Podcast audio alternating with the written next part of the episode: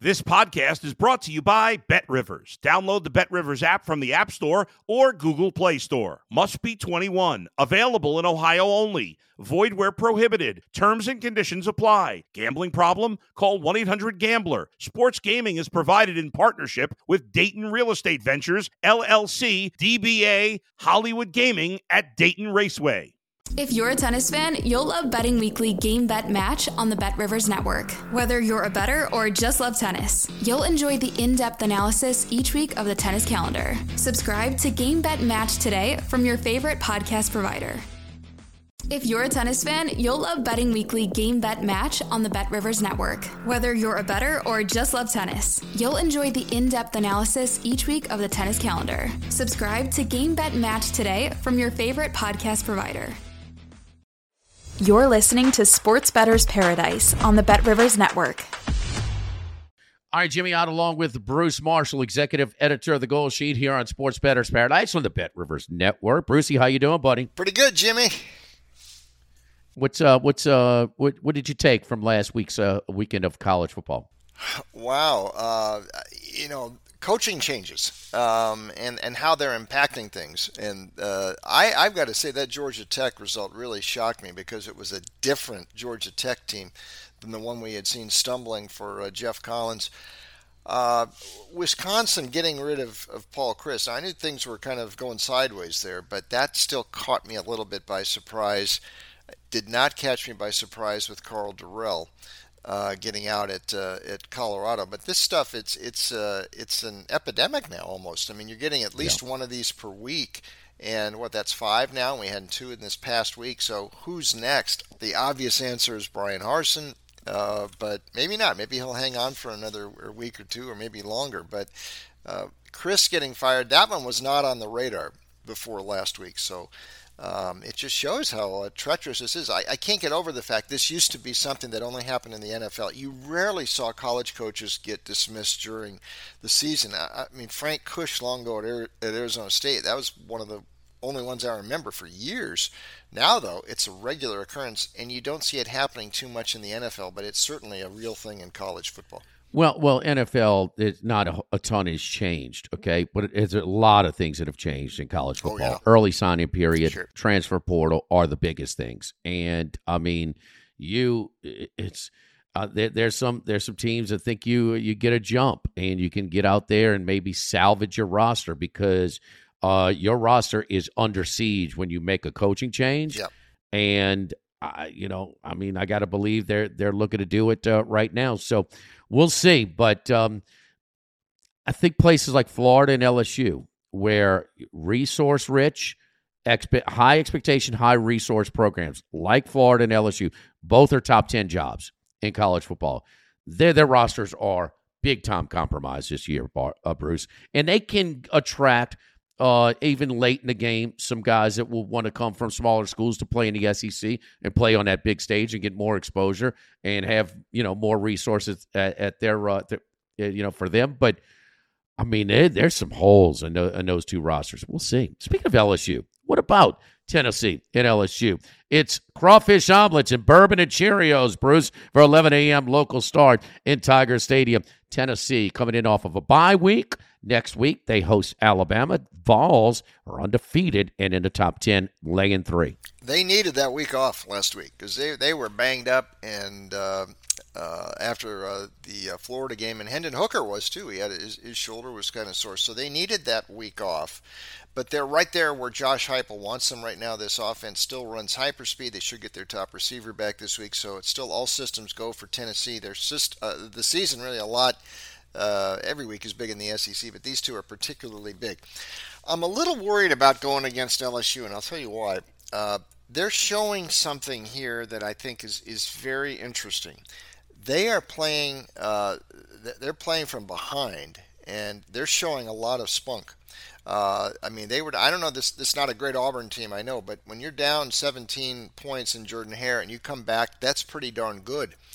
They made a big rally from double digit down against Mississippi State a few weeks ago and beat them, and that's a good Mississippi State team.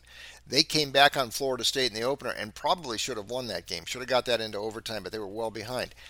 That's something we got to keep in mind with LSU. They fight from behind, and I give Coach Kelly a lot of credit for that. But to, to, to, be a stretch runner, you need the, the front runner to fade a little bit. And I'm not sure that Tennessee's going to give LSU that chance here this week. I can see Tennessee jumping out ahead and and LSU making a run, especially if Daniels is okay. He's a little banged up. They got to watch him running the ball so much because I think that's that's one of the reasons he came out of the game last week, got banged up. Uh, but as long as he's in there, and maybe Nussmeier can do it too if they have to go with him. LSU's going to make a run at these guys late. I'm just not sure it's going to be enough. Uh, so our score forecast was 37-29 Tennessee. I think they survived this one, but not without a scare because LSU, like I said, they, they make these games interesting. Bruce, you say uh, LSU's got to watch uh, how much they run Jayden Daniels. They're passing plays. He won't throw the damn ball. Yeah. Okay. And so a wide receivers and quarterback players only meeting this year. Well, um, in this week, when Kayshon Boutte uh, only catches one ball for seven yards, dude, let the ball. Throw. He will not let it go. And it's not me. It's not the coach who Brian Kelly admitted in his press conference. It's everybody in the city of Baton Rouge who is yelling and screaming at this guy, throw the damn ball. So everybody wants him to throw the ball more, but he has to do it uh, himself. Let's move on. Talking about game day. How about this? The popular on site uh, pregame show is in Lawrence, Kansas. There were once eight Power Five uh, campuses that they had never visited. Now it's down to seven. TCU, top uh, number two in the country in yards per play offense, top 25 in yards per play defense. Kansas was held to under 200 yards last week. Iowa State, the field uh, place kicker for Iowa State, missed three fourth quarter field goals. They hang on. They, the Kansas Magic, they're catching six and a half at home against TCU. Yeah, who would have thought ESPN uh, Game Day would ever show up at Lawrence without Jay Bilas? Because they do it. they do it in basketball sometimes at the Phog uh, next door to the football stadium. But uh, here they are. By the way, the most popular guy in Kansas and not the whole region, the whole uh, central time zone right now is Lance Leipold. I mean, he's getting. The Wisconsin job has opened up. He's a Wisconsin guy. You know, he coached at Whitewater all those years and won the championships up there. Uh, he is top on Barry uh, Barry Alvarez's list. Nebraska is going to make a call to him. So he's going to have some decisions to make, although he says he's very happy right now at Kansas, and why not? They're undefeated. They're doing everything right. They've won games differently. You're right. The offense didn't do much. Daniels didn't have a great game last week, but he did uh, uh, only 213 yards, but the defense did make that happen against Iowa State, and of course the field goals too. But they're finding different ways to win. This offense was scoring points galore uh, a few weeks ago against Houston and West Virginia. Those road wins, and those are good wins on the road. So they've shown they can win in some different ways. They, this streak is now point spread wise. It's now eight straight, dating back to late last season. That includes a cover against TCU.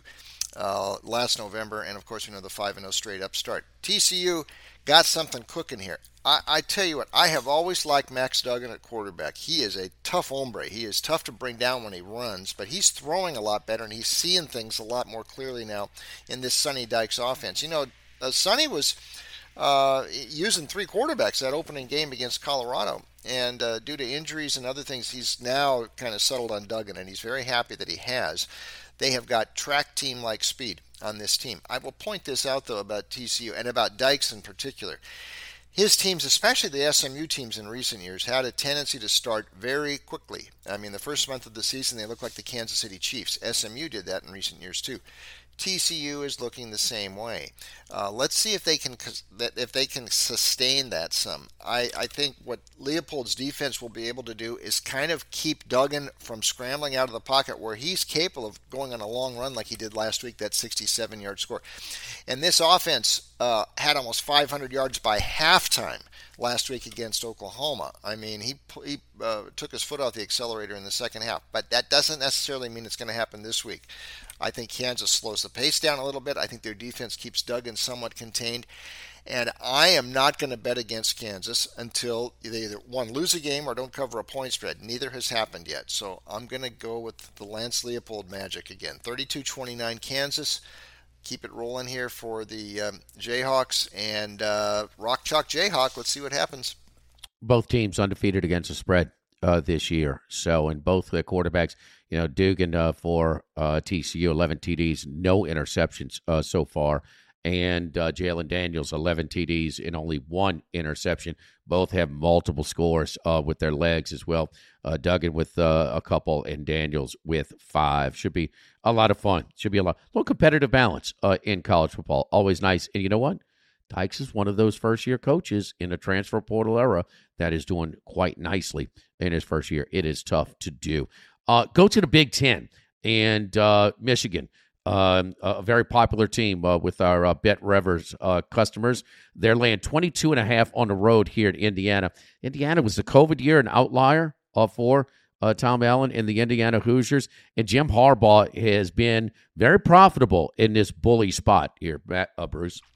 Uh, he has, and uh, Tom Allen, though, you know, it's interesting. I, I would seen him up at, at, at, Big Ten media days, and, and this guy is is so intense. I mean, even when even when he's talking to the press, I got the feeling even then, like you know, at some point he's going to start wearing pretty thin on, on his team because you, you just can't have that sort of glare looking at you all the time. But that's what he what he certainly does. Um, and uh, they, you know, they didn't score in the second half last week against Nebraska, which had not really been stopping anybody. So, uh, so I mean, things are not going all that great there. I mean, like the transfer from Missouri in there at quarterback. Um, Michigan keeps doing it. I mean, that wasn't pretty last week, but it was pretty enough. Blake Corum is a touchdown machine. I mean, he's averaging about two touchdowns per game running the, the football. Maybe he's on the periphery of the Heisman discussion there. Um, Harbaugh just keeps uh, doing it, and uh, you know they uh, they lost a game in the COVID year here, and that's the only that was the first time Michigan had lost a game to Indiana in 33 years. And I remember that game in '87 when Bill Mallory won that 14 to 10. Uh, Indiana, 3 and 15 against the spread its last 18 games. Uh, I think Allen might be coaching himself into, into trouble, and we know Harbaugh keeps rolling here. The offense will score enough points, and if Indiana's defense uh, struggles like it did in the second half against uh, Nebraska, they're going to lose touch here. 41 16 score forecast. So we're laying a lot of points here with Michigan. But like you said, uh, and everybody else is seeing the same thing that I'm seeing and that you're probably seeing too. They cover a lot of numbers, and Indiana is a go against proposition until further notice. All right, uh, Bruce, let's get to the Pac 12. And uh, Dorian Thompson Robinson has cleaned things up a little bit, at least in one game. It's hard to tell from the uh, the historically light uh, pre uh, non conference schedule that they had, but they look great against Washington, forty to sixteen, and then they kind of coast uh, to the finish line last Friday night. Uh, Utah comes to town as a four point favorite. Cameron Rising in uh, Utah. You know, when we talked about this in the Pac 12 preview, uh, arguably they are uh, Kyle Whittingham's uh, best team that he's had. And they've recovered nicely from that uh, Florida loss to start the season. But they are better at home than they are on the road. Interesting game here. Are we sold that DTR is fifth year starting has cleaned things up on a on a sustained basis? Utah is four at the Rose Bowl. Yeah, I, am sold, and I and I think they've actually got two good wins here. Uh, Washington, obviously. I think South Alabama was a good win, and I know it was close, and I know they didn't cover the point spread, but that's a good win. They've got two better wins than, than anything USC's got, by the way, right now. So UCLA is still under the radar a bit, even though they got in the ratings this week, in the rankings this week. And DTR, yeah, I mean, we've seen this from him when his his whole deal is just durability, staying healthy he was he was not healthy last year for this game. He didn't play at Salt Lake City last year, and Garbers, the backup in, as a freshman, came in. Didn't put up bad numbers, but UCLA ended up losing touch in that game, uh, 44-24. It wasn't. They were within 35-24 in the fourth quarter, and then uh, Utah scored the last two scores of the game. so I, I don't. In, in recent years, this has been an all Utah series. They've won five straight. They scored at least 41 in every game. DTR is something special, but I t- here's what I think the difference in this UCLA team is this year. It was Chip bringing in Bill McGovern uh, from the NFL, from the Bears, as his defensive coordinator. Uh, and he's brought some different schemes and different things. You saw them make Penix very uncomfortable, and that was a little misleading. Washington late last week. Washington never had the ball last week uh, closer than two touchdowns in the fourth quarter. UCLA was playing a little loose. This is a much better UCLA defense than in the past, and I'm not sure. You know, Thomas, they, they ran on UCLA last year. I'm not sure it's going to be that easy this time. UCLA has Robinson to make plays and to keep possessions alive. And they got a little magic about it. And they they're playing with a chip on their shoulder because they still think the national media is overlooking them. And I have to think they are correct. I think UCLA gets them this week. They're going to break that losing streak to Utah, 34-31 Bruins. I think DTR is a peripheral Heisman candidate if he continues to stay healthy and post those sorts of numbers. Mm. And this is a big one for Chip. And I think because his defense is better this year, they've got a chance to score the mild upset. All right, let's stay in the Big Ten and we'll go to Tucson, Arizona. And, you know, we're doing the Pac 12 uh, preview and listening to some kind of reading some uh, opposing coaches in, in the uh, Pac 12. And talking about the second year coach for uh, uh, Arizona and saying, kind of watch this guy a little bit. He is really active in the transfer uh, transfer portal. Well, he certainly was, and he, he tabbed uh, de Laura uh, from uh, Washington State. He's thrown for 327 a game. Uh, they jumped out, and San Diego State is not good this year, but they took care of them. And uh, they were somewhat competitive against Mississippi State, but three failed fourth down attempts. Those are basically turnovers. Three more real turnovers. That's six of them.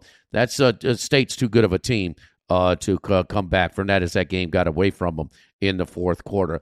Kind of feel like Arizona in the desert here could kind of hang around. Good Bo, bad Bo. Is he another quarterback, Bruce, uh, with a lot of experience that is cleaning things up as well? First game against an SEC opponent? No. Two first quarter first down interceptions against Georgia. Oregon's rebounded pretty nicely, though, from that. Oregon is 13 on the road at Tucson.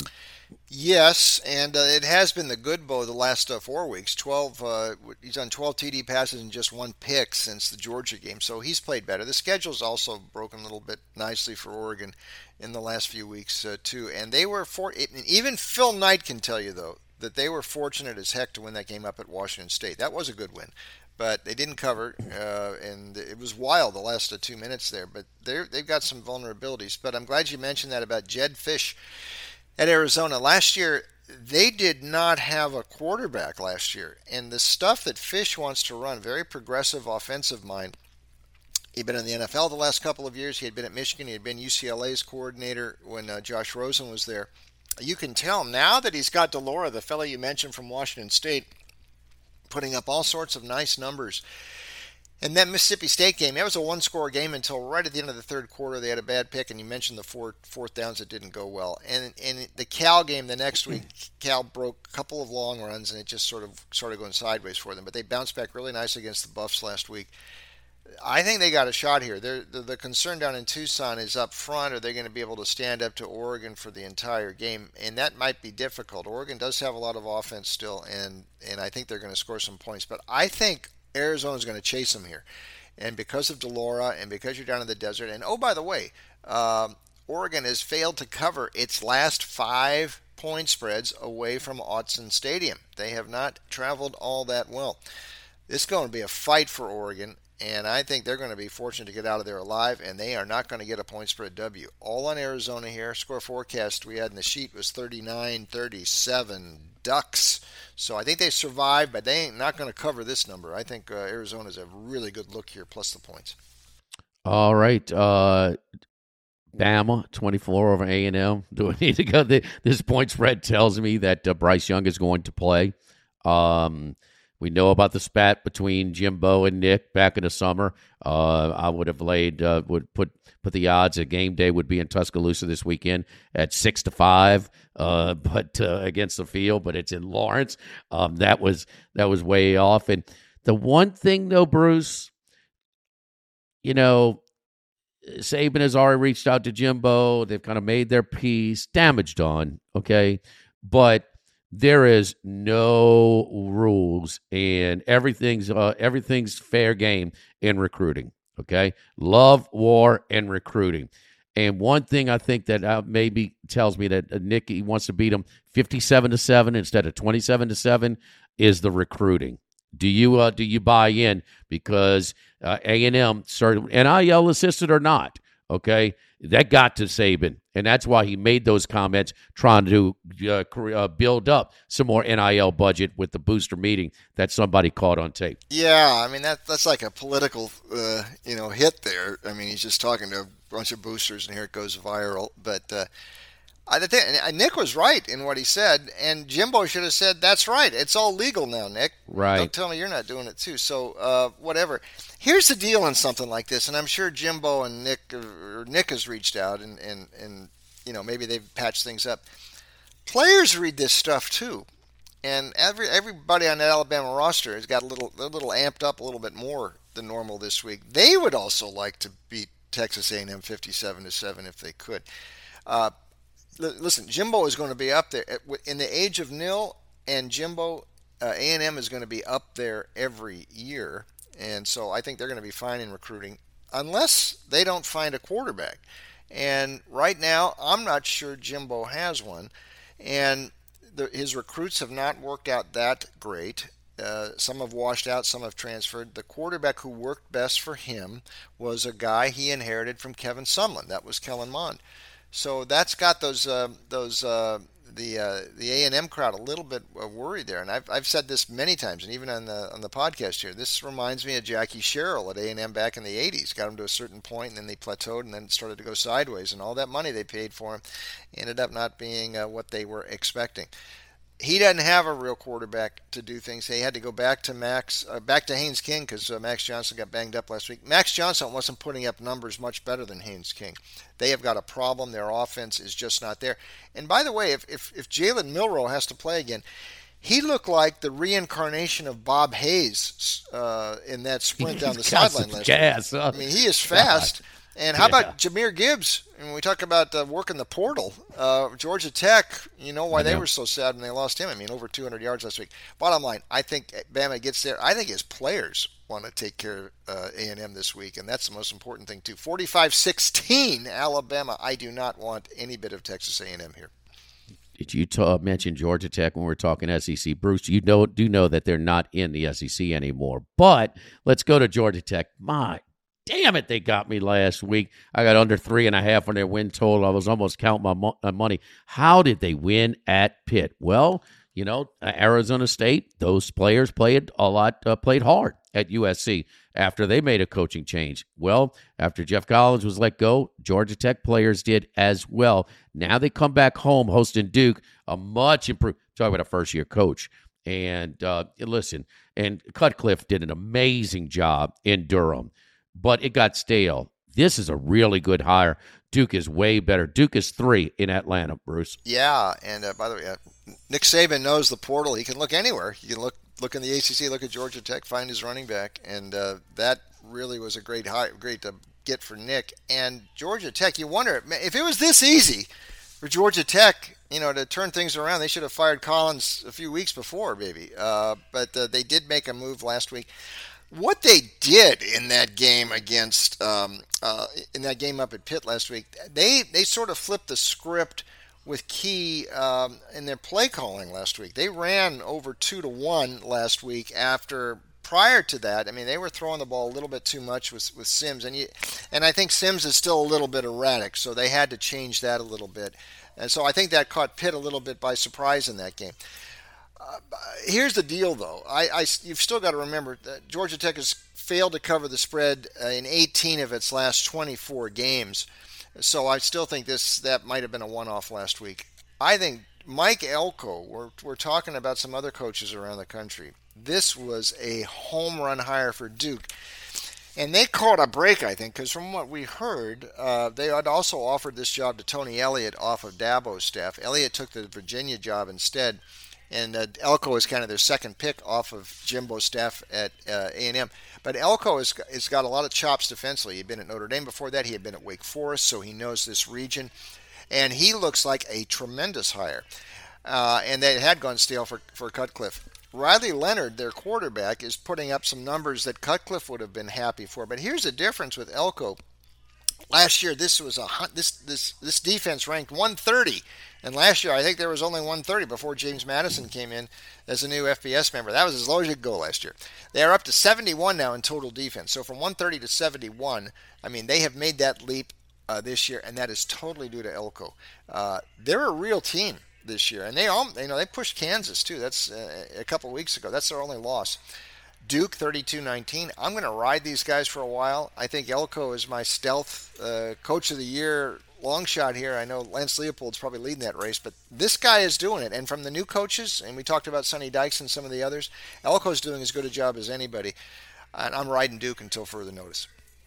All right. Uh, also, uh, Bruce, any anybody in the group of five uh, that catches your attention this week? Yeah, there's a game Friday night, and this is interesting. Okay. it's the Jay Norvell Bowl uh, uh, in Reno. He comes back from Colorado State to Nevada from where he left you mentioned that about you know finding the holes in your roster there, and uh, both of these would qualify for that. I, would say Colorado State a bit more because it's a completely different roster from last year. He brought some guys with him from Nevada uh, to to uh, uh to Fort Collins, but I mean it's a mess and they have they have lost and failed to cover in progressively worse uh, efforts. Um, Millen, is quarterback, he, one of the quarterbacks who came from Nevada, he didn't play much at Nevada, but one of his transfers got hurt in the Sacramento State game, a game the Rams lost 41 to 10, had to go with the freshman. They had a week off prior to last week, uh, prior to, Friday night. They are going really bad, and and I think I don't buy the fact that uh, this is an advantage for Colorado State because Norvell used to coach at Nevada. I think Nevada felt jilted by that. And the players who are left, and this is a pretty new roster that Ken Wilson has too. But that plays in Nevada's favor too. That Norvell's coming back. You'll get a better effort from them. Their best efforts this year have been better than Colorado State's. Nevada hasn't looked all that terrible thus far, and they've got a six-nine quarterback who looks like he should be playing basketball. Cox, who would be a very interesting watch. This will be on TV Friday night. And Taua, the running back, is a real running back. Uh, Nevada gets them here because Colorado State is horrible right now. 26-14. Wolfpack will howl in Reno on uh, Friday night. All right, 10:30 Eastern uh, kickoff on Fox Sports 1 on Friday night. That'll be uh, 7:30 uh, Pacific time, Nevada and Colorado State. Recapping Bruce's picks, Nevada minus three and a half, uh, Duke minus three, Arizona plus 13, uh, Tennessee minus three, Michigan minus 22 and a half, Kansas plus six and a half, UCLA plus four, and Bama minus 24. For Bruce Marshall, I'm Jimmy on a Sports Bettor's Paradise on the Bet Rivers Network.